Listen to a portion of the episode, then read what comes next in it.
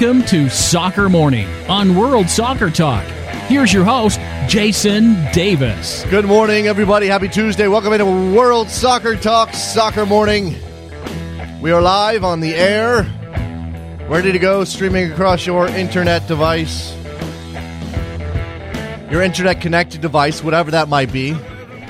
Could be a laptop, could be a phone, could be um, what else? If you're listening after the fact and it's downloaded to your thing, whatever thing you use. People use iPods anymore? Is that a thing that people use? Or they just use their phones? Like, I, I don't, I use my phone for all podcasting activity.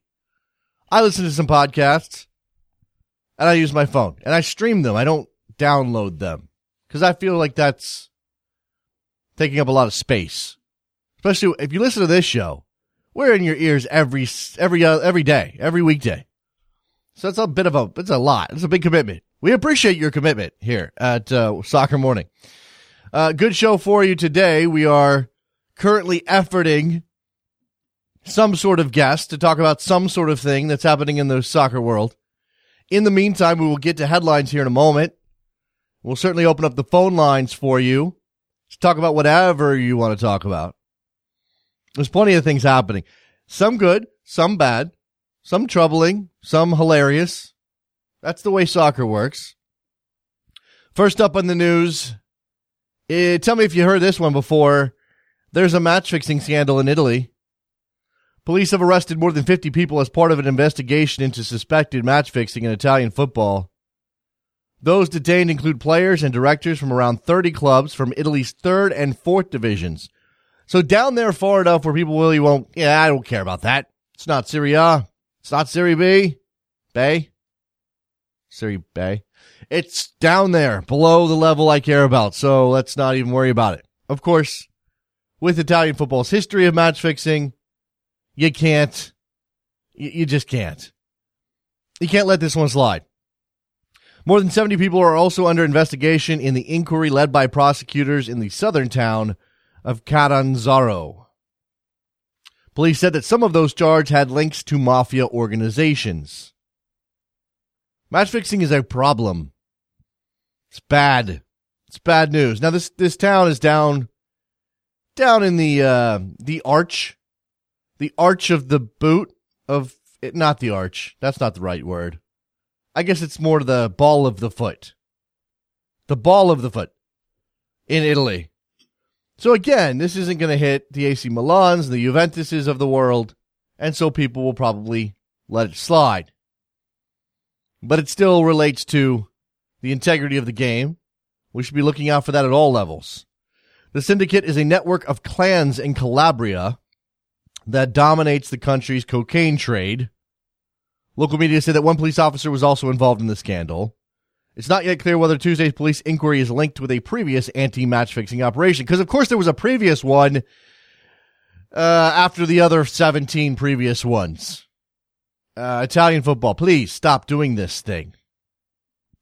Rumors swirling that Raheem Sterling could be living, leaving Liverpool very shortly, although his agent has denied that it has reached that point. In some comments in regards to those reports, that Raheem Sterling might leave Liverpool this summer. Aidy Ward, the agent, said he and the player were aware were always scheduled to meet Liverpool officials this week and insist they will move forward from there. The story has been blown somewhat out of proportion, he said to, to Talksport. Raheem and his representatives have a meeting scheduled with Liverpool later this week, and we will take proceedings from there. Sterling has two years left on his current deal, but rejected a reported 100,000 pound a week offer earlier this year and negotiations were put up, negotiations were put on hold into the end of the season. We're going to get into this a little bit more. We have lined up our friend Kristan Heneage to talk about uh, um, English football and the state of things there. I know the man's got some thoughts on John Carver up at Newcastle, so we'll talk about that as well. But Raheem Sterling taking a beating in the press, and it feels as though Liverpool fans are turning on the man, if they haven't already.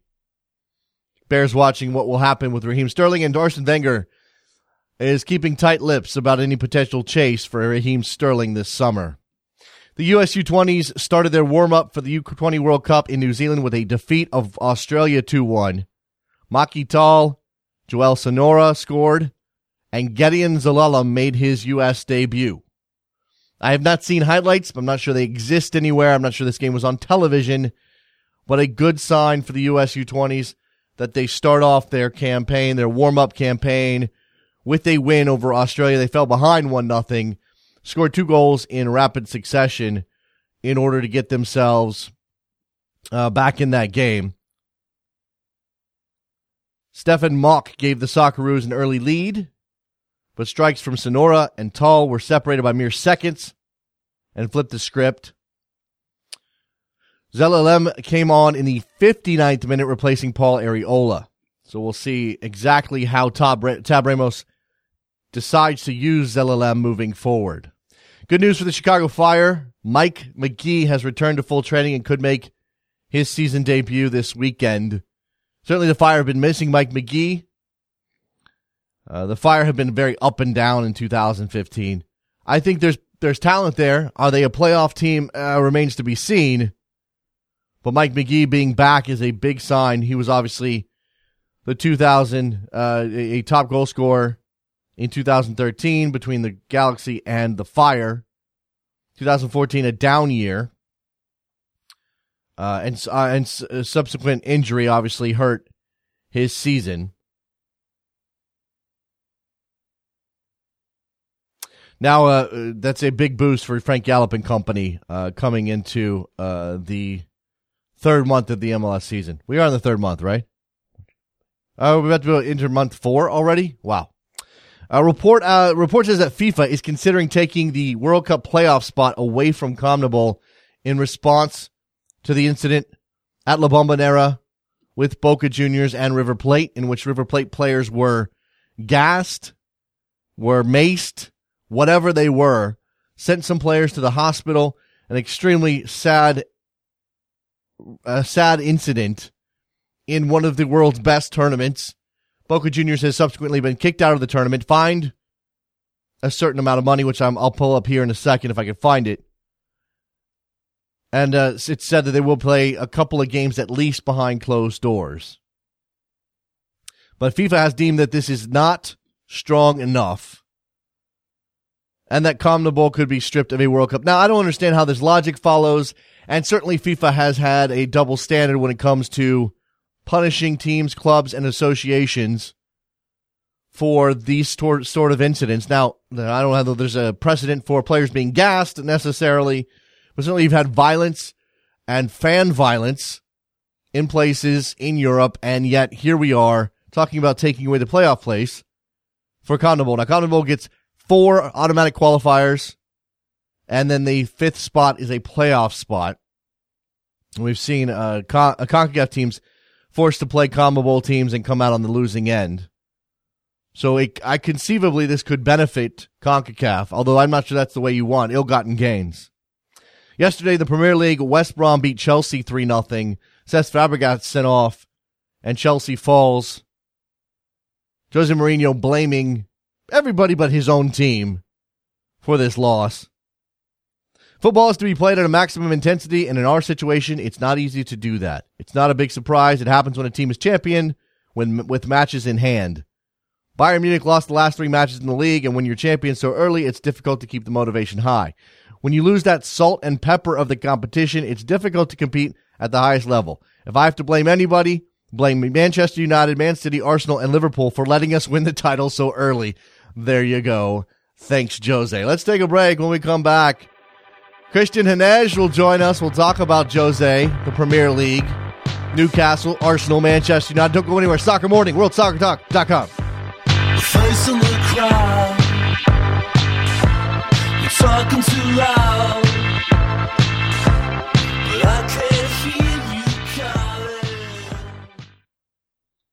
We're just about three weeks away from the Women's World Cup tournament that kicks off on June 6th, and World Cup fever is starting to build.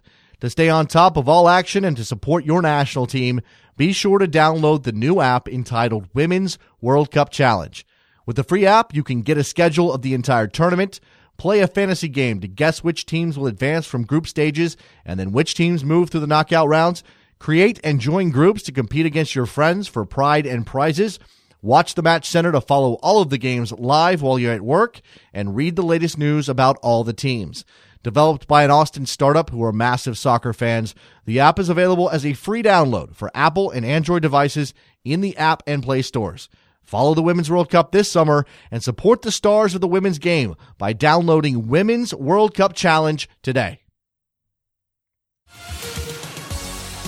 I'm Jason Davis, and I want to invite Soccer Morning listeners to join me this Friday for Columbus against Chicago. During the game, I'm going to be sharing my thoughts and opinions about the MLS action at Rabble.tv. It's a brand new television experience that gives fans the ability to talk and banter about the beautiful game. You'll get a chance to hear my opinions about Crew SC and the Fire, as well as post questions to me via the live conversations thread. If you have an iPhone, that's great. You can use the Rabble app to hear me. Or you can go directly to the website at rabble.tv. So come on, Soccer Morning listeners, mark your calendars for this Friday at 8 p.m. Eastern, and let's hang out together at rabble.tv to talk Crew SC, Fire, and MLS. I look forward to seeing you there at rabble.tv.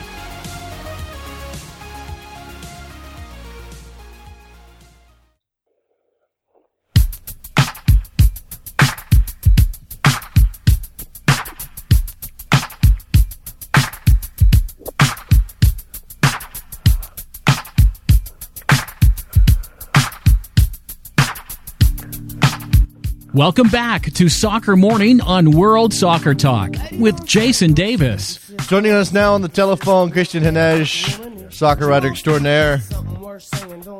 Covers a lot of different things. We're going to talk some Premier League with him. We may range a bit into perhaps the Women's World Cup and perhaps the U20 World Cup coming up in New Zealand. I mentioned that result for the U.S. last night. I believe Kristan has spoken recently to a U a U20 international for the United States. That should be good. Kristan, how are you? I'm not too bad, thanks, Jason. How are you? Uh, I'm very well. I'm going to start with the Premier League, and, and uh, let's go to yesterday's results. West Brom three, Chelsea nothing means uh, zero for Chelsea. They uh, they've already locked up the title. They've celebrated. It was a good time, and and this game, as Jose Mourinho said, it's tough to keep up your intensity when you've already won the title. So he subsequently blamed City, United, and Arsenal for allowing that to happen.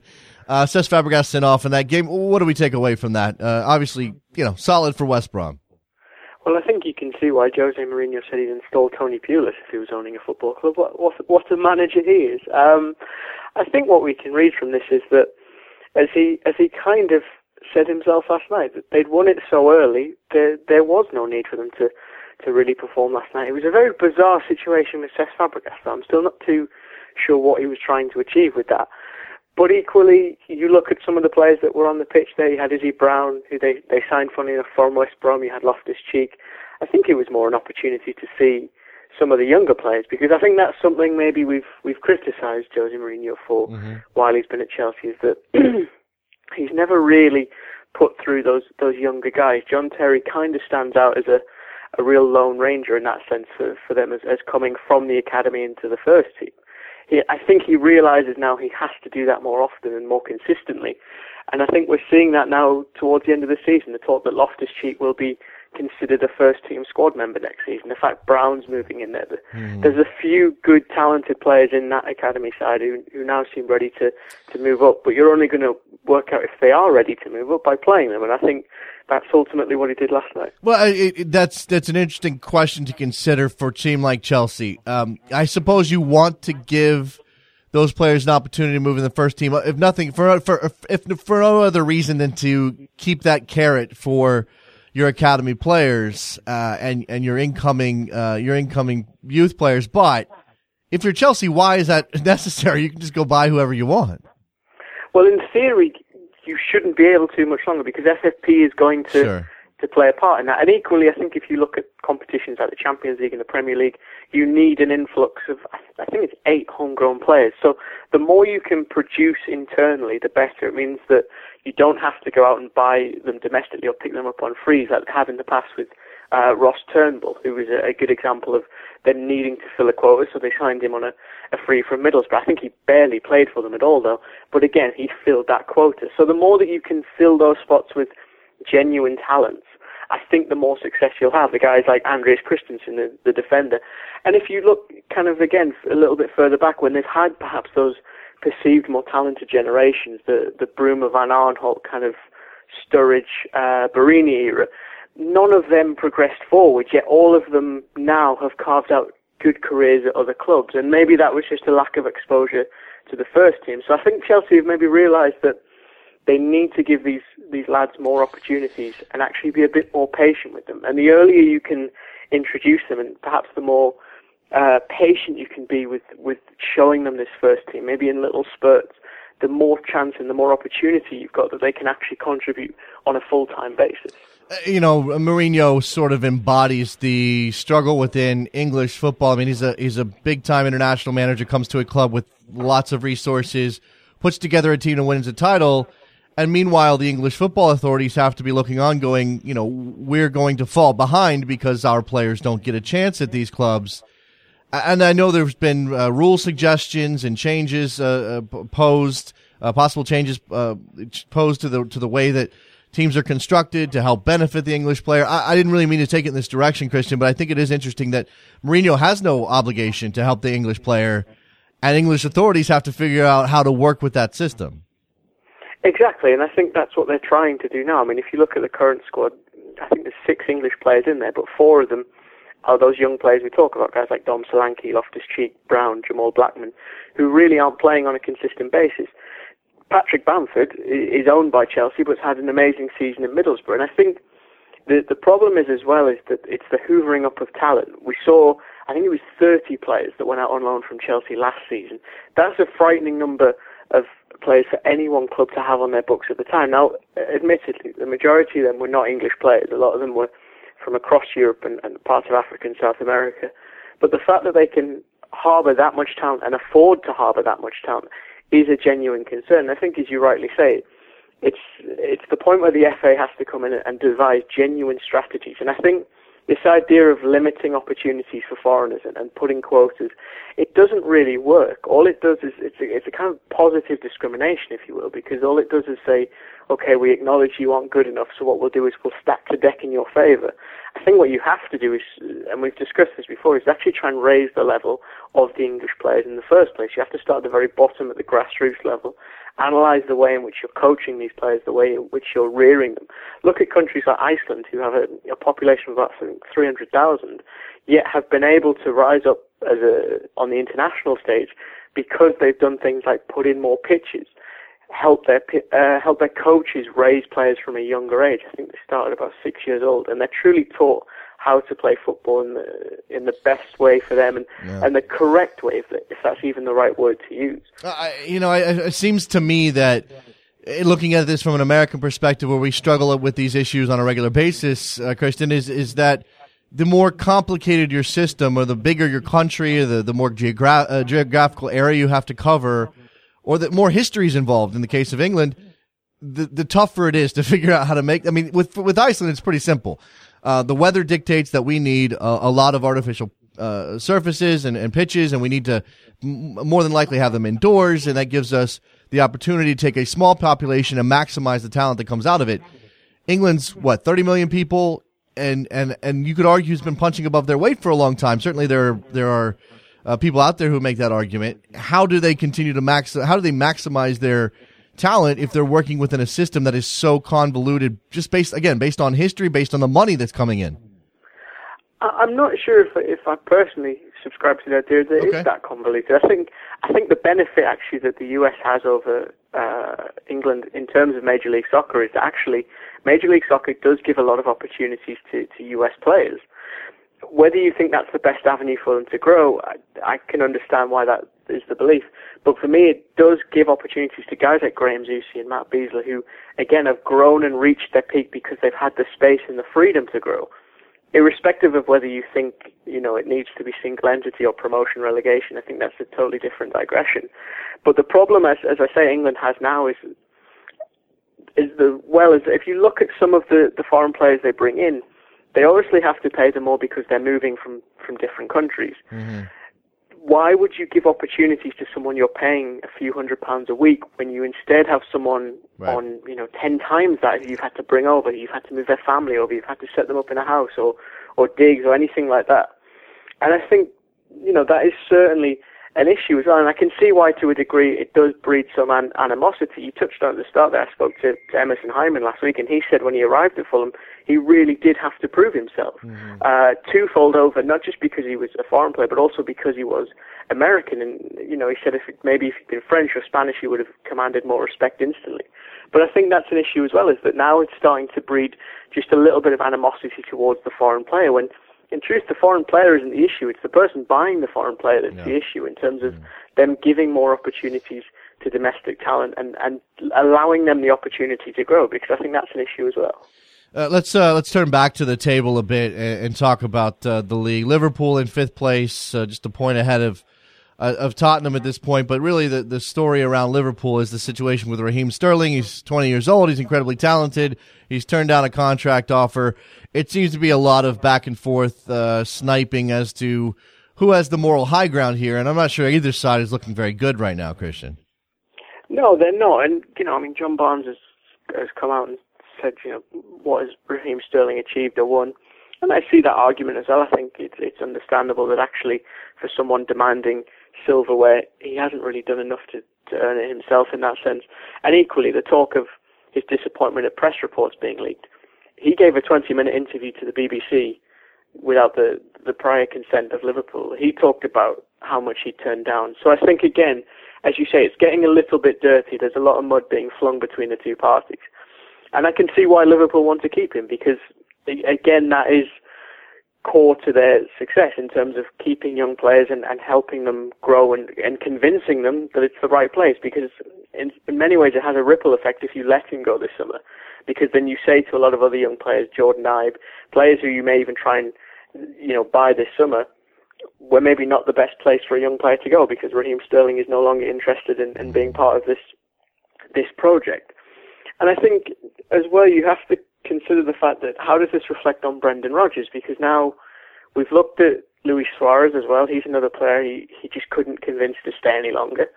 And how is he working with this big talent? We saw the, the Being Liverpool documentary. They had that little spat where it did seem very authoritarian, didn't seem very, uh, you know, caring in terms of the way Brendan Rodgers handles players. And you wonder if that does have a ripple effect in terms of these players don't really want to fight for when it when they don't win something that next season and they don't feel like they're progressing. And I think anyone who's probably watched Suarez in that Liverpool dressing room has thought, you know what, I'd quite like to do something similar. And I imagine Sterling believes he can play on that level.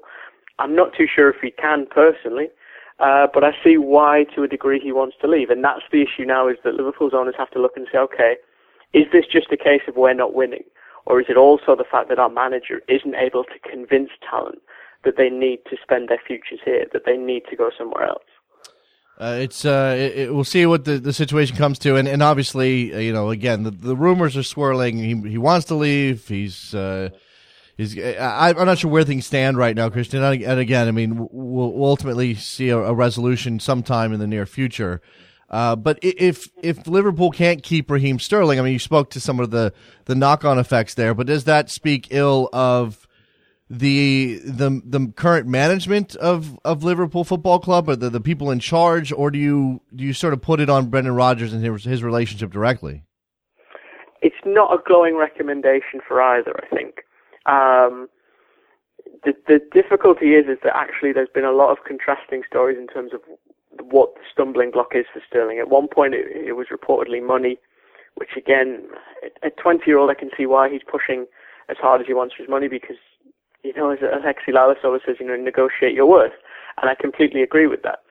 The problem is, is that if he, if he is now saying that actually it's a case of silverware, it's a case of this, his next move, in theory, is going to validate that claim or not. Because if it is someone like Manchester City or uh, a really big club, then you think, okay, fair enough, he wants that. But if it's someone around that same level, maybe he looks to go abroad, which is a rarely trodden path for for English players, And you think uh, maybe it was a case of more more about being money than anything. I think, as you say though, it, it, it just doesn't reflect well on them because again, they should be building that team almost around Sterling. He should be, along with Ibe, along with Henderson and Coutinho, the core players of that next generation. Gerrard said it himself on Saturday. They've got a good core at Liverpool at the minute, and it needs supplementing. It needs those true big game players, the likes of Suarez, that caliber of player who really does just bring it all together and raise everyone's level to a consistency.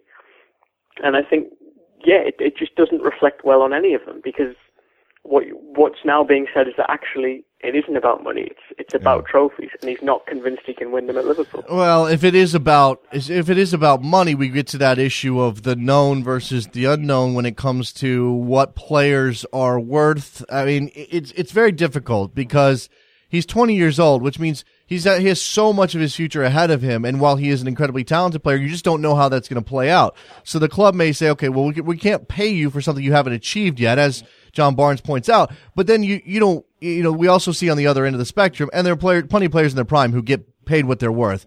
But then the other end of the spectrum, players who are 28, 29, heading into their their 30s, where we know things slow down a bit, who are getting way too much money simply because they had private prior success. Of course, and I think what you have to remember is, Sterling, is in theory his best years are ahead of him, um, and and that's something to to note is that again, you're again disrupting the momentum that you're building. Admittedly, it hasn't been a great season for Liverpool. I think in terms of European competition, again, they faltered. That may be another factor behind Raheem's decision now to want to leave.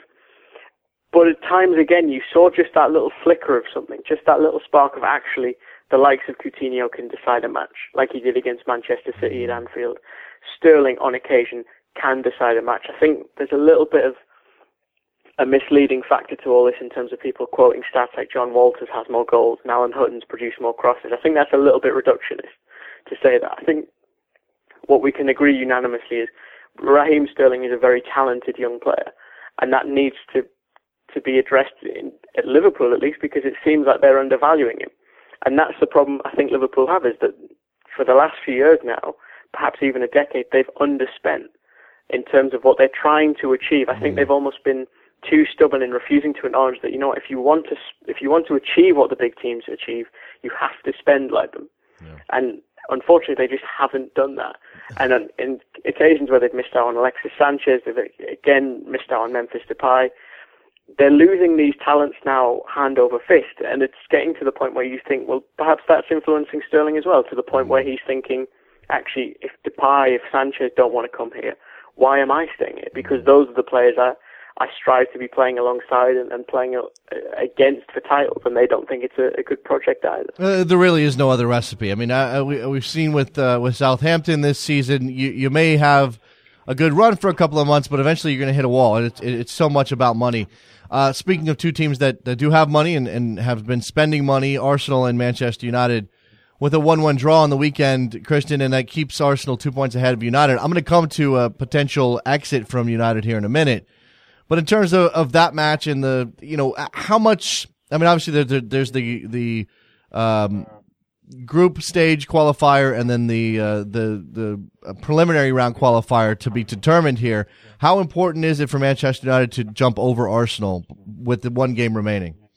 I think it's it's very important. If if you look historically, the the year that Arsenal had to go through this and they played Udinese, after they qualified, they faced Man United at Old Trafford, and they were humbled. I think it was 8-2 in the end. And Wenger talked about kind of that, that mental drain of starting the season so early. And I think if you look at the, the Montreal impact, I think we saw a similar thing with them having to start their season early for, for CONCACAF Champions League. It did kind of have a mental drain on them and a little bit of a physical drain. And it, it, it's bound to. I think the, the earlier you start your season, in theory, you will hit a peak before your rivals, but it also means that you can tire quickly because you haven't had that rest period. Mm-hmm. And it could really cause problems for, for Manchester United in terms of. I, I believe they'll have some players going away with the, the Copa America, not many, but some, and that's that's going to impact the, squad dynamic as well. And the fact that again they're having to start their season so early, on top of as you touched on there that potential big departure at David De Gea, David De Gea and trying to once again rebuild the squad and give it that consistency and that X factor that it's, that it's missed since Alex Ferguson's departure it's it's really uh, it could be a snowball effect for them, and I think it's something they're going to have to manage very carefully. You know, look, if, if David De Gea moves on, especially if he moves on to, to Real Madrid, um, I'm not sure that you blame United a whole lot, uh, but they do they will need to replace him, and he ha- he has been crucial for them. Where would they turn in that in that uh, situation? Well, they could look domestically. They could pry Hugo Lloris from Tottenham. I think Lloris is a very good goalkeeper. From from what I understand, he has a, a clause in his contract that allows him to leave for a Champions League side for I think 20 million. So it's not a terrible uh, purchase. Even Petr Cech, you could slap 15 million down to Chelsea and say, okay, we'll, we'll take Petr Cech because I think he's two years younger than Van der Sar was when he arrived, mm-hmm. and Van der Sar was was brilliant for them for about five six years. So again, there are certainly options there. I think sometimes we kid ourselves that goalkeepers are uh, like hen's teeth in, in soccer, and actually, I think there are options out there for a club of Manchester United with that pulling power, with that spending power as well. I think you could could even look right into Europe. You could look at someone like Samir Handanovic. You could look at Yann Sommer. There are a number of options there. I think what you're looking for is just the mentality of a big club goalkeeper. And by that, I mean, if you look at someone like Ben Foster, who, who many years ago went on loan to Watford, did wonderful things, was a great goalkeeper, then came back to Man United and it never clicked. And the difference is that actually, for a big club, you're often making less saves, you're less involved in the game, so you have to be more focused and you have to be uh, ready to, essentially to be defined by two or three saves instead of six or 8 mm-hmm. And so it lowers all your percentages and the standard or your opportunity to record good percentages. And I think that's what you need is that goalkeeper who has the mentality of a, a big club goalkeeper. And that's what David De Gea has because, again, as we saw at the weekend, he managed to, to produce that great save from Giroud, one on one.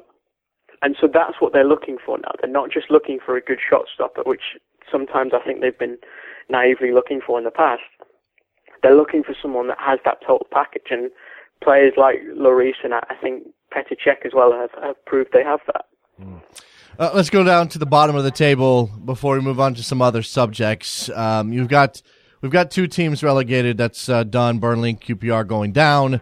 Uh, meanwhile, Hull, Newcastle, Sunderland, I suppose, um, are, are, still are still there. Uh, look, you know, trying to avoid that last relegation spot. I'm going to talk about Newcastle and the situation with John Carver. He just, he's such a character, and I, I don't think that he is. Uh, I know that you've got opinions on him, but I, I don't know that I, I don't know if this is a man who is uh, just so desperate he's sort of flailing about, or if he uh, is honestly of the opinion that he can uh, that that this isn't necessarily his fault. Where, where is the situation with Carver right now at Newcastle? Uh, it, it's it's farce for want of a uh, better word. I think he everything he does is now being viewed and or criticised. His decision to give the players two days off at the start of the week and, and him to go play golf, again, roundly criticised. I can understand why. I think also if they were in a better position or perhaps people were more behind him, they would say, no, that's good, take the pressure away. But again, everything's being read with a negative slant with him. And I, I do feel sorry for him to a degree because he is hopelessly out of his depth in this position. And it seems increasingly as Sunday approaches, it's going to be a case of whether Hull lose rather than can Newcastle win. Um, because they, they look devoid of, of anything. It feels as if there's no coaching at that club. The players are trained, not coached. And by that I mean they don't, they don't get better uh, unless, as individuals, they are determined to do so. And those ones are ultimately sold to, to bigger football clubs. And I think that's an issue as well because, again, he's been a member of that coaching staff for some time now.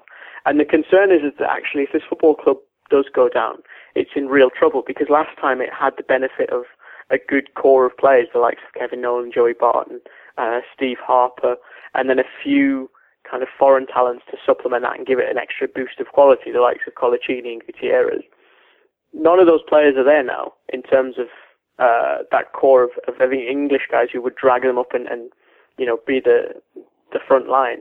You've got Coloccini. I think Jonas Gutierrez will probably leave in the summer. There's just not enough of a, a basis there for them to even consider coming back up. And the problem is as well, I wouldn't see why Ashley would want to spend more money again to try and get them back up I think if anything, he would happily sit them in the championship and spend even less. And that's the problem is that they're now close to becoming like Leeds, like Charlton in terms of going right down to League One and then having to fight all the way back up with no guarantee of getting anywhere near the Premier League. Mm. And the problem for Carver is now is that actually it's this is probably going to be his legacy. A man who worked with Sir Bobby Robson, who I think was very well liked prior to this season. You know, had uh, was not just a local lad, but also seemed to get the vibe and the spirit of the club as well. And now he's he is essentially seen as the the figurehead with which everyone kind of flings their mud at, and that's unfortunate because, again, I I, I can separate the ideas of fans having animosity for his decisions, but then also treating him like a human. And I think sometimes we forget that is that actually at the end of the day, John Carver is just a human being, and while his decisions may not be the best, I don't think they're ever made with malice. I think they're just made with a, a lack of understanding or, or grasp of what he's doing. I, he's just going to end up being the man holding the bag when it all falls apart. Exactly, and I think you know he himself said at the weekend, you know, we'll, we'll have a post mortem in the summer on this, and even that, I, I couldn't help but think, no, because in theory you won't be here whether they stay up or not, you won't be here because I don't think anybody wants you to be here. And and I think even that that kind of naivety to to the situation in front of him really frustrates fans. I think looking at it from a tactical perspective, the fact he deems Mehdi Abeid someone who is a very much a, a rising talent, is, is viewed very highly by the Algerian national team, isn't better than Ryan Taylor, someone you're converting from fullback to mid, to central midfield is a huge frustration as well. And he talks about experience and a lot of these old-fashioned metrics that actually don't really apply to football anymore. Oh, he's a, he's a good, honest lad, and he brings an experience. I don't see how that benefits in this situation because they're not trying to outplay, you know, an inexperienced team. They're trying to outplay very good footballing Premier League teams. And for me, you need the best talents to do that. The experience isn't going to do anything because Ryan Taylor can tell you where the ball's going to go, but I would trust Mehdi Abeid to get there first and stop it. Mm. Uh, looking at the uh, the fixture list for the last uh, the last round of games for these teams, Hull City hosting Manchester United, Newcastle hosting West Ham, and Sunderland away to Chelsea. Um, you said it, it, will likely come down to Hull losing rather than Newcastle winning. So you don't you don't actually have a lot of faith uh, that Newcastle can get it done against a West Ham team with, with very little to play for. I, I just think it's the Sam Allardyce situation. I mean, he's a, a former manager. He famously bought a, a house in I think Spain and called it St James's Park with the payoff that he got from Newcastle. And from what I understand, still holds a, a fair degree of animosity to the owner of the football club and, and the football club in general for the way he was sacked and how damaging it was to his perception as a manager in his career. So I don't see him letting up or rolling over for them by any stretch. I mean, the fact that you've got Kevin Nolan and Andy Carroll in there might change that slightly, but equally, Newcastle just don't know how to defend. Um, you look at the weekend, the, the goals against QPR. Admittedly, Fer's was was a sensational strike, but it was preventable in terms of that 50-50 on the halfway line, and the, the same with Matty Phillips' goal. And that's a concern as well, is that they just can't defend the the basics right. The, the goal against West Bromwich Albion was the simplest of set pieces um, that undid them, and there's just no harmony amongst that side at all at the moment. And it shows that the second they concede, it all scatters like cockroaches under a you know under a fridge. It's it's really concerning in that sense, and I think again you could very realistically see an awful possibility where Hull take the lead on the hour mark, Newcastle behind, and panic really starts to set it. Uh, let's uh, before I have to let you go, Kristan. Let's turn to uh, that other topic you mentioned, the, the U20 World Cup coming up, and your chat with Emerson Hyndman. Um, beyond his uh, settling in at at Fulham when he arrived from the states, what did you discuss with him in terms of what we should expect out of this American team uh, down in New Zealand? Well, he was was very positive about the group as well, and, and spoke, you know, very well about how uh, not just Jurgen Klinsmann but also Tab Ramos has been with him in terms of reducing that pressure because ultimately, like all of the guys in that squad, he wants to play for the senior team. And he admitted he felt immense pressure when he made his debut last year, but actually it was Klinsmann who took him to the side and said, you know what, don't feel any pressure, just relax and play your game. And I think, you know, he said himself, he, this squad is a talented one, and he feels there's a lot of potential there to grow. And he he speaks very um, well in terms of the fact that he's coaching, uh, not just coaching, sorry, captaining this team uh, at the U20 World Cup, and that means a lot to him. And you genuinely get the feeling he's been sincere in that, in his desire to lead this team and take them forward. Because for him, he says it's a, a great experience to take in and, and something he really thinks he can learn from. And and that's the general feeling I got from Hyndman is that actually he's so focused on learning. Um, he does remind me of Michael Bradley in that sense. You get the feeling he's constantly wanting to develop, and that the fact that he's at Fulham and the fact that he's considered a first team player now that has not stopped that desire at all. Um, it's it's one that will continue to, to grow and, and I think really push him to the top. I think you could see him in the Premier League quite comfortably. Yeah, that's uh, sort of where I was going to go. I mean, obviously Fulham in the championship, staying in the championship, um, and, and uh, you know a club that, that could climb out uh, at some point in the near future, I suppose, uh, depending on what kind of investment they get. But Hyndman himself as a player, I mean, what is what are his aspirations? I'm sure he's very loyal to Fulham. I have no doubt about that. But what are his aspirations in the next couple of years as he sort of matures into a full fledged senior player? Well, I think that's perhaps where this season has influenced him slightly because he's had those injuries. He admits himself it's been a bit up and down at times, and so he's trying to take it week by week, day by day. He wants to be back in that Fulham first team. I think you know he was at pains to acknowledge himself it hadn't been a good season for the football club. But again, he was eager to stress how good the potential is at that club. The fact that there's so many of his teammates from that youth team and that youth cup who've come through with him that actually Kit Symons is really breeding something good down there and it's helping a lot of the young guys come through. And so I think for him, the goal has to be establish himself in that first team, continue to grow in a league that I think will improve him physically, um, because he said himself, you know, when, when you're 18, you think you're fit and then you start training with the first team and realize you're not fit at all. Um, and so it's again, it's about that growth and about continuing to develop his potential. And I think truly establishing himself with Fulham and, and seeing if maybe at a push they can get into the playoffs and, and grow from there. Because I think that's realistically the only way they're going to go next year is if if it's through that playoff mm. system. Uh, one more thing, Kristan. Uh, obviously, uh, Gedion Zelalem has his uh, had his clearance uh, approved by FIFA so he could play for the United States. He made his debut last night or yesterday, or whatever time it is in Australia, as a substitute uh, for Tab Ramos. I expect him to feature heavily in that team. But I think for American fans, the next question about Zelalem is what his Arsenal future might be. I, I, I tend to think, and, and this is just cursory observation, that he's still uh, another season away from the full senior side. But do you expect him to get a little bit more run, perhaps uh, in cup competitions and uh, and the like? Well, that's the thing. Historically, Wenger has used the cup competitions as an opportunity to give these players uh, first team exposure, and I think it could very much be the same with with him because. Again, he, from what I've seen of him, and I think we're all in a similar boat here in terms of seeing maybe highlight packages or what have you. His touch seems, I think, more than good enough. I think speed-wise, he's there it's just about maybe those little bits of thought processes and things, the, the little nuances you gain when you move up to that first team. I, I don't think a loan move is good for him, though. I think, as you rightly say, he has to stay with the squad and be given brief exposure, a bit like Serge Gnabry, that kind of 10 minutes here, 15 minutes there, just to get him used to it. And then perhaps maybe even next season, or so the yeah. season after that, I'm trying to think logistically. Uh, yeah, that's I mean, when you loan him. He, he's not even 19 yet. He's 18 years old. Just turned 18 years this this January. And I think loaning is difficult. I mean, I think Wenger has talked about this, but I think loaning is a difficult situation because the the uh, the the the things that he needs to improve on are the things that he does that he's definitely going to say he goes down to a championship side he needs to be strong and he needs to be physically there, and he's not there yet. And, and so, more than likely, he's going to end up on the bench at a championship side who would prefer to have a sturdier uh, element in midfield.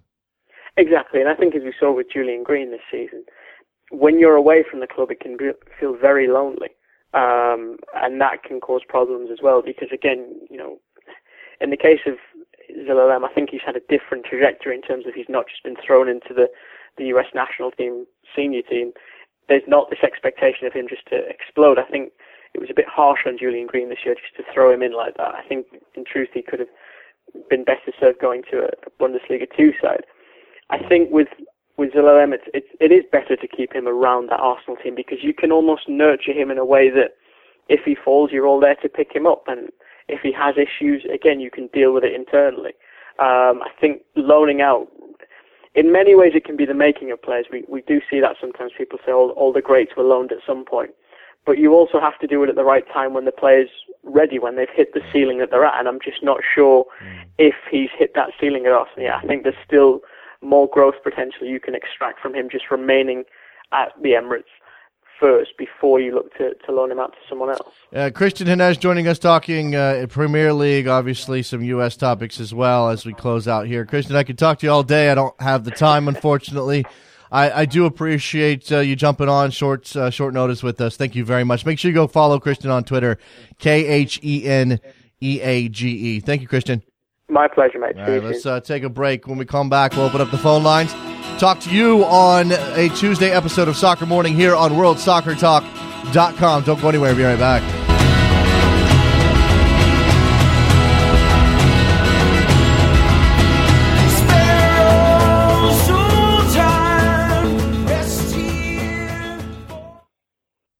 We're just about three weeks away from the Women's World Cup tournament that kicks off on June 6th, and World Cup fever is starting to build.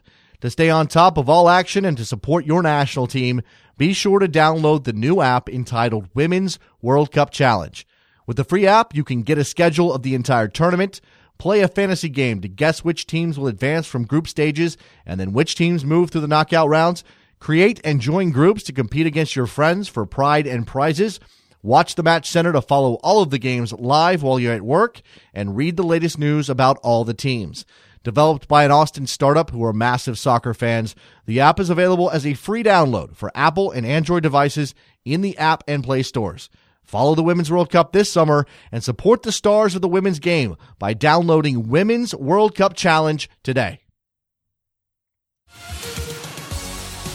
I'm Jason Davis, and I want to invite Soccer Morning listeners to join me this Friday for Columbus against Chicago. During the game, I'm going to be sharing my thoughts and opinions about the MLS action at Rabble.tv. It's a brand new television experience that gives fans the ability to talk and banter about the beautiful game. You'll get a chance to hear my opinions about Crew SC and the Fire, as well as post questions to me via the live conversations thread. If you have an iPhone, that's great. You can use the Rabble app to hear me. Or you can go directly to the website at rabble.tv. So come on, Soccer Morning listeners, mark your calendars for this Friday at 8 p.m. Eastern, and let's hang out together at rabble.tv to talk Crew SC, Fire, and MLS. I look forward to seeing you there at rabble.tv.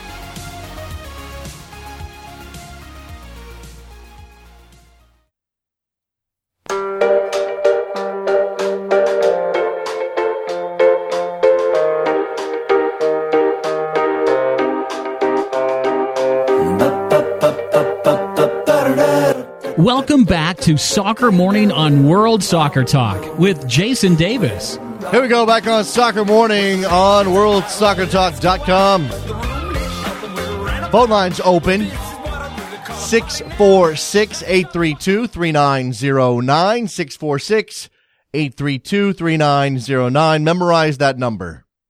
How many how many numbers do you have memorized anymore? I, I memorize I have my number memorized, but I don't know that I know anything else. They're all on my phone. If I lose my phone, I'm in big trouble. I know this is like a, a, a comics routine or something. I'm not doing comedy here. 646-832-3909. You should know that one by now. And if you call enough, you should have it saved. And it's been a little while since we handed out a shirt number. I wonder if we'll be able to do that today. I think uh, we got Washington on five. Uh, I know we've got uh, maybe Daniel Atlanta. Does he, does he have one? I have a list somewhere. It's not real deep. I did I did start to collect these somewhere. Let me see if I can get my my computer to respond. But I, if you call in enough and you're of, of a certain quality, you can earn yourself a, a, soccer morning shirt number. Washington number five, Rick and Philly number fourteen, Eddie and Brooklyn number seven. If I've handed out any since then, to uh, the last one being Eddie and Brooklyn on my list, then I haven't written it down. I apologize. But uh, go ahead and call in 646 832 3909. The U20 World Cup, the United States with their first warm up match, 2 1 winners over Australia. What are, ex- what are your expectations there? What would be a success for the United States at this World Cup? I want them to win because I'm rooting for them. Just a wholly enclosed type of situation. They're a United States men's soccer team. I want them to win so that as a fan, I can revel in that victory. But if we pull out, if we pull on the strings of the U20s a little bit more, we get into the question of development, developing players and developing players who can go on to help the senior team, developing players who will get spotted by professional teams who may jump into a senior team because of a performance here or get more attention on them because of that. We tie our self worth as soccer fans to that stuff. Emerson Hyndman playing at Fulham. We want to see him in the senior team contributing to Fulham at the championship level, but we also want him to see him move on to the Premier League level. So when I'm asking Kristan Heneage about about Emerson Hyndman's future, it's not that I want him to leave Fulham necessarily. I have nothing against Fulham. If he's a good player for them, that's great. They developed him. It's fantastic. But I, at the same time, I kind of do want to see him in the Premier League. That would make me feel better about American players if Emerson Hyndman goes from Championship Fulham to some Premier League team. That has to be the right Premier League team, I guess. And I would worry about that if I wanted to get into the nitty gritty of it. But that's what we, that's where we are with this American soccer player process. I want to see these guys, particularly the ones who came up in the United States and learned their soccer here to have the opportunity to go and make a name for themselves in some of the top leagues in the world. And we can, I can minimize the lack of American players in the Premier League all I want by saying, "Oh, it's just a trend. It's just a a, a lull. They'll come back around. It's uh, there's a new generation coming. It's all these things are true, and yet it still bothers me. Still bothers me that there aren't that many Premier League players anymore, rocking red, white, and blue on the uh, uh, for the international level. Brad Guzan, Geoff Cameron. Who am I missing?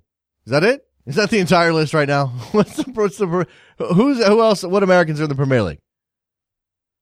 Sebastian Lletget, Let Let J, Let Jet, Lay Jet, however you say his name, never broke broke in at West Ham. Now he's a LA Galaxy player. So that that one's done. I haven't, I, you know, I, I'm so, I, I'm so sort of over worrying about it. I mean, of course I do. Of course you do. But I'm so over worrying about it, I don't even check anymore.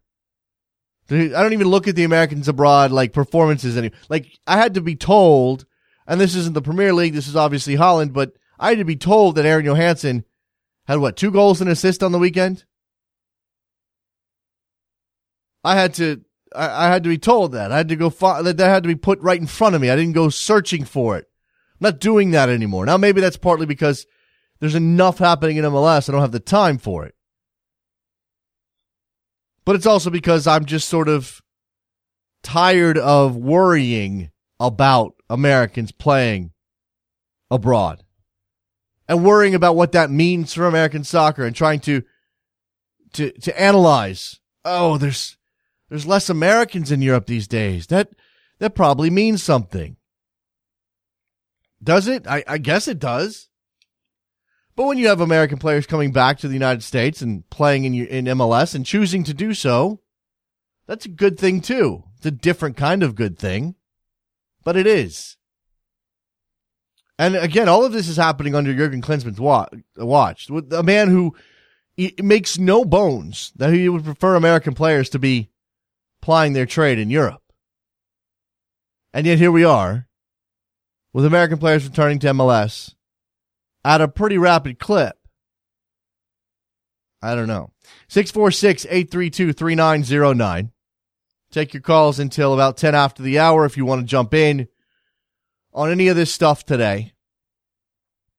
Certainly, Premier League shaking out. Chelsea's the winner. Manchester City is going to finish in second. Manchester United and Arsenal fight it out for fourth. We've got two teams relegated and we'll find out who that third team is in the final round of the season. And then Steven Gerrard can uh, make his way to LA and sunbathe for a week or two. I don't know how long is he going to how long is he going to rest up Let's go to Robert in L.A. What's up? Hey, good morning, Jason. Good morning, friend. Hey, I wanted to call. I'm calling uh, about LAFC's uh, stadium announcement yesterday, Yeah. Okay. Go ahead. and I just want to give you uh, the how the, the local coverage came, and it was very uh, hilarious because uh, you know how uh, LA has football club. They had to very much like describe they meant they meant soccer, and it was just funny watching the reporters So they're like, like Uh, so- so- describe it. so they're like, uh, uh, Los uh, L.A. Football Club announces a stadium plan today, but this is actually a soccer team. Everybody, it's not a football team; it's a soccer team. We don't have football in L.A. Pretty much. Pretty much. There is like football with your foot instead of football with your hand. No, they didn't say that. And They didn't say that, Robert. no, that no, I am. I am serious. I am serious.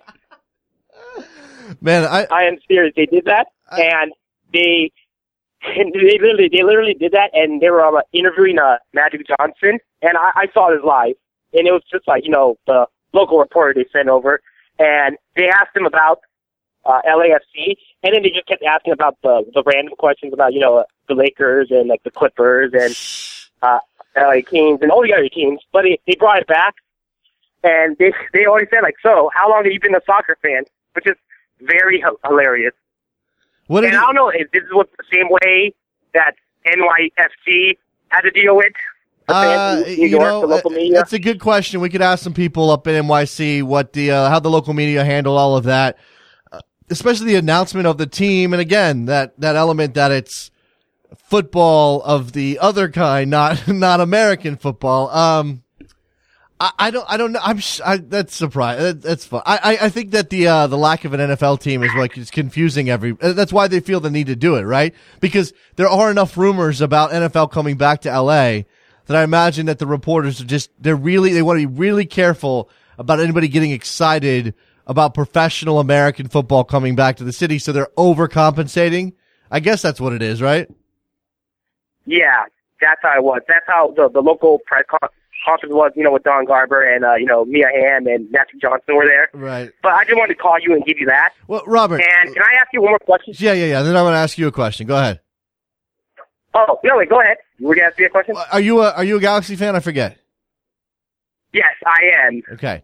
and I will remain a Galaxy Right, fan, right. even though the the actual location where this new stadium in is only like a ten minute walk. But Okay. I am still going to remain. Okay, Uh, I, I'm not. I'm not. I'm not ship. I'm not asking you about jumping ship. What I'm going to ask you is, and, and I know that as a Galaxy fan, you may have some bias here. I hope that you can put that to the side.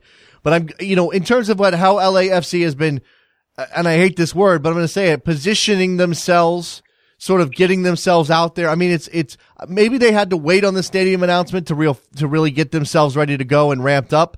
But when you see what they do on Twitter, when you see their website, when you see some of the stuff that they may or may not be doing in LA, are you, do you, does any of it make sense to you? Do you think they're doing a good job? Um, you know, the whole thing with the whole like the Twitter thing, it's very entertaining. I find it entertaining, but I'm not. I'm not going to feel like what's the word here? I'm uh, jealous, or is that the word, or or worried. Okay. All right. That's fair enough. I, I think there's plenty of room. I imagine that you guys as Galaxy Yeah. fans have talked about this. There's got to be plenty of room. Uh, I I believe there is, and maybe maybe the good thing. I mean, I want I want more soccer fans here in Los Angeles. but hopefully, I think it could be a good thing. Okay. And I think that, uh, you know, I think the rivalry matches between those two sides might actually have some heat to them as opposed. Well, I mean, look, eh, Chivas USA and LA didn't like each other necessarily on the field, but that never really seemed to, to be something the fans latched onto. I mean, did you ever feel as though your biggest rival was Chivas? It was always San Jose, right? No, I always looked at it as uh, it was oh how how how much how many are we going to win for? And even though it was like technically it was an away game, it was still a home game for us Right. Right. And more we're Galaxy here in the fans. Stadium. So yeah. yeah. All right. Appreciate the phone call, Robert. Hey, wait, James, can I ask you one more question? Yeah. Yeah. Yeah. Oh, yeah, real fast. Uh, my my local Fox affiliate, they're doing a they're promoting the Women's World Cup and like they're gonna do like a weekly or a daily show uh after the matches. And I just want to know if if anyone else's local Fox affiliate is gonna do that. So is this an LA Have produced? you heard about that? No, I haven't. This is LA produced for LA fans. Yes. It's like the local LA Fox affiliate, Fox 11 I- affiliate. I it's have gonna, I have not. they're gonna have like Cobi Jones and a, Okay, well they they obviously have some it's- yeah. they have some talent on hand who can help them with that. I I haven't heard of anything else anywhere else. No. Okay. All right. Right. Well, all right. That's what I wanted to ask for All right. Uh, Appreciate it. Robert. anyway, uh, thanks for taking my call, Jason. All right, Robert in LA, good stuff there. I mean, look, if, if LA, if the LA Fox affiliate's going to put that effort into covering the Women's World Cup, that's excellent news.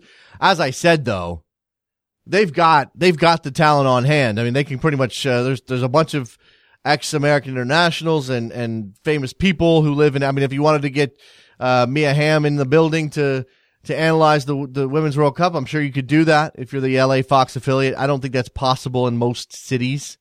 Uh, maybe a couple other places around the country where you could get one or two people in the building, but that's that's an awfully big commitment. That's good. That's it's a good sign for the Women's World Cup. I, I locally produced stuff. I mean, I don't think I've ever seen that before. Usually, just get the national stuff uh, as uh, as produced by the, you know the flagship uh, the flagship company uh, Fox in this case, ESPN in the past. Yeah. Speaking of LAFC, Henry Nguyen, managing partner of the club, described his planned facility, well, their planned facility, as an intimate, really tight urban soundbox stadium. We want it to be one of the cathedrals of soccer in this country and around the world. The great opportunity here is that LA is the world city, and this is the monument to the world's game here. Now, again, I want to know how Galaxy fans feel about this. Like, how, how does this LAFC may not be doing everything perfectly, but they are certainly going to make a splash. And if they get this stadium built on a decent timeline, and the target is 2018, that means they push back their debut in a, a year. But better to do that than to have to play in a in a stadium that, that doesn't work for them uh, for a year. But does this immediately, because of the splash they're going to make, does this immediately make the Galaxy less cool? I'm not saying LA is Galaxy mad. I don't think that's the case but they have a solid fan base. They have some history. They obviously have ties to communities around Los Angeles. So if the if LAFC comes in, and again, if they, I said this in the best soccer show the other night, if they kill it with the gear, that's a major part of getting attention and, and buzz in LA. They kill it with that stuff. If they get really good looking stuff that people can wear around the city, does that automatically make the Galaxy something of second fiddle? Is that just the way things have to work when you have an expansion team? I mean, we, what we're seeing in New York is a little, I think it's a little different. For one thing, the Red Bulls have an amazing building of their own, and NYCFC is playing in a baseball stadium. Just a, terrible situation for a soccer team with no real prospects. I mean, I think they're doing what they can, and I'm glad that people are showing up at Yankee Stadium to watch soccer, but it's it's obviously not a good, a good situation. Whereas in LA, when LFC, LAFC arrives on the scene with an actual team playing games in three years time, it's going to be about that venue, which is going to make StubHub Center look like a jalopy com- in comparison. If, again, if they get everything done exactly to the plan they want. I don't know. That's why I think the LA battle is going to be a little bit more fascinating than the than the New York battle, at least until NYCFC figures out where they're going to play for the next 30 years. Until we see actual movement on a stadium situation there, and you can argue that the two clubs are on equal footing, whatever the resources L- uh, NYCFC has at their disposal, as long as they're not playing in a soccer specific venue, they are behind Red Bull New York. That doesn't look like it's going to be how things will start in LA. In LA, they've put the stadium first.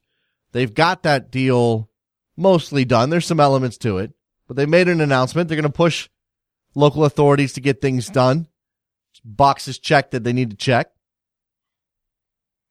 And then when they get here, when they get into MLS, they won't be good because no expansion team is that good except for the Sounders and Chicago Fire. But they will have attention and they will have a beautiful new stadium and they will get people out there. I have no doubt about that. They'll draw. Washington on Twitter, he's a uh, NYCFC fan. Since City Football Group is a global soccer brand, there was no need for the local media to specify that NYCFC was soccer. Well, I, again, I think I, I'm sure that's the case, Washington. But the other element is there's already two American football teams who call themselves New York. They don't play in New York, but they call themselves New York, and they play just across the river. In LA, they have no American professional football team. So anytime somebody brings that up, I think ears probably perk up. They go, oh, football's coming to LA? Oh, not that kind of football. The other kind of football. The football you play with your foot, not with your hands. ah, I'm getting a kick out of that. Glad Robert called in today. Thank you very much for listening to Soccer Morning here on WorldSoccerTalk.com. Seems like this is a good time to wrap up a Tuesday edition of the program. Kristan Heneage joined us. He was excellent, talking Premier League, player development, U.S. soccer. We had a lot of different, uh, we had a lot of different marks there. I think they were all very good. Go follow him on Twitter, K H E N E A G E. His work appears in many, many different places. He covers MLS as well as the Premier League, and he does it all from beautiful England. One of my favorite guests. When his phone line works, when his phone line is of high quality, he's one of my favorite guests. And today it was of high quality or reasonable quality. Robert on Twitter, don't worry about the StubHub Center the Chargers and Raiders will move there. Well, they're, they've, they've got an alien spaceship that we've seen renderings of that they uh, that they might build in Carson. I don't know how that's going to work. No idea how it's going to work. All right, go to uh, backheel.com slash store, buy yourself a soccer morning mug and a soccer morning t-shirt. Well, soccer morning t-shirts at 3nlfc.com. Other cool t-shirts at backheel.com slash store, including this one that says baller and has our good friend Chuck Blazer on it. Chuck Blazer. FBI informant Chuck Blazer. Apparently, that doesn't mean that Sepp won't. Sepp, Sepp is going to be able to come to the United States, or says he is coming to the United States next year. So we have that to look forward to. Uh, thank you again for listening, guys. We'll be back tomorrow with another big episode of the program. Join us on Sirius XMFC if you happen to have it. See ya.